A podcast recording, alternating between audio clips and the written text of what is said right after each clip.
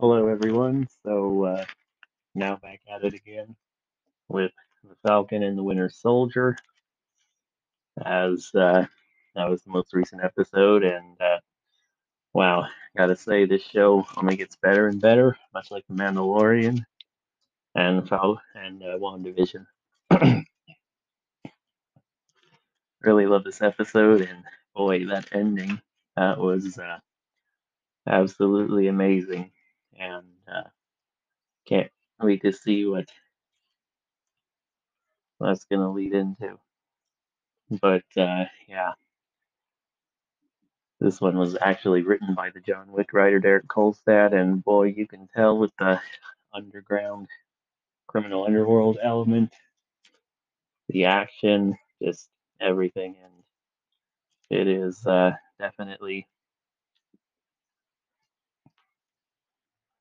definitely very intriguing, and uh, really enjoyed uh,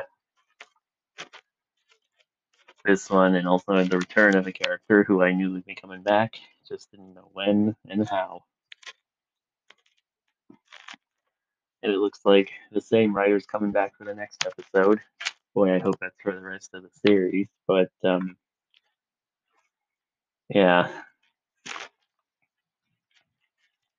sure was nice to see Falcon and Bucky go undercover with uh, the help of Baron Zemo, and I liked how they were keeping him on a tight leash and uh, knew that he would be waiting for the opportunity to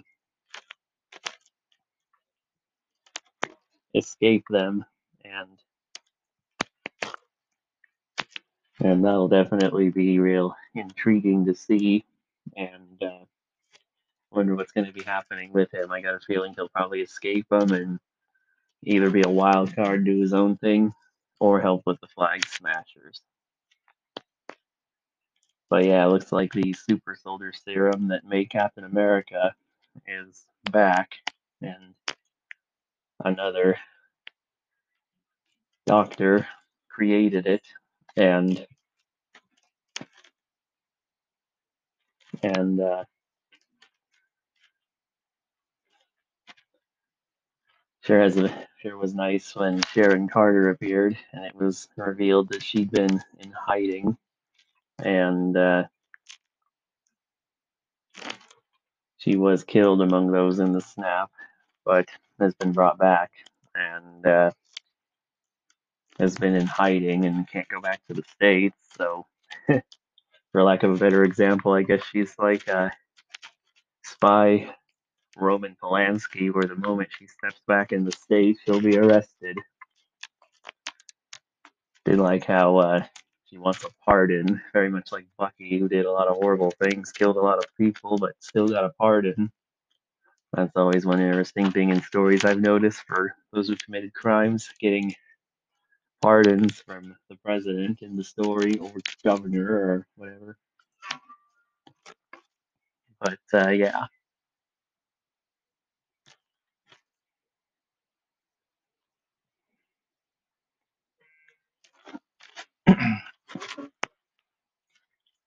she definitely got to have a moment to shine too, where her, Bucky, and Falcon all got in the fight on the shipping yard and was definitely filmed a lot like John Wick. So that was nice to see her get an action scene filmed in the style of John Wick.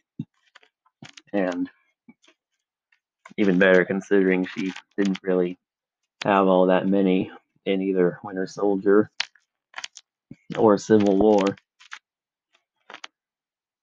Since Winter Soldier, she was more just undercover, keeping track of uh, Captain America, and then after Shield was dissolved, going to the CIA, and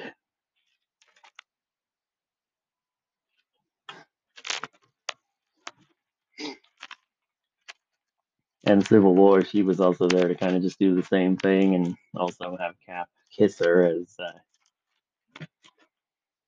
as he was about to go into the fight, and uh,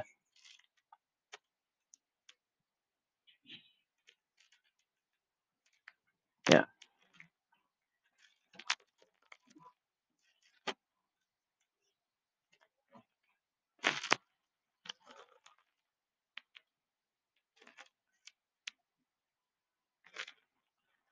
but yeah, it was uh, real solid uh, fight scene, and really enjoyed watching that. And uh, I liked how she decided to stay behind when Zemo got the car and uh, destroyed the super soldier lab. I didn't think that was going to happen, but I guess he wanted to be done with that. And uh, boy, that ending was just a real nice surprise. And it was uh, one of the Wakandan bodyguards for Black Panther who I didn't see coming, but I remember one of them was in Civil War as a guard to T'Challa, and uh, that was a nice little detail I noticed upon rewatches. But uh, yeah, beginning to wonder if this is what's gonna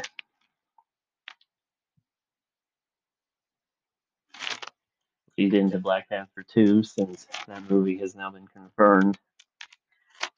It was uncertain if it was gonna be made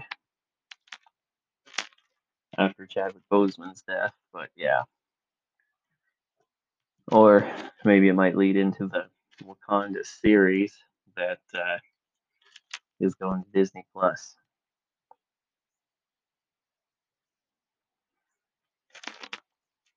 But uh, yeah, overall, real solid episode, and uh, just gets better and better. Highly recommend.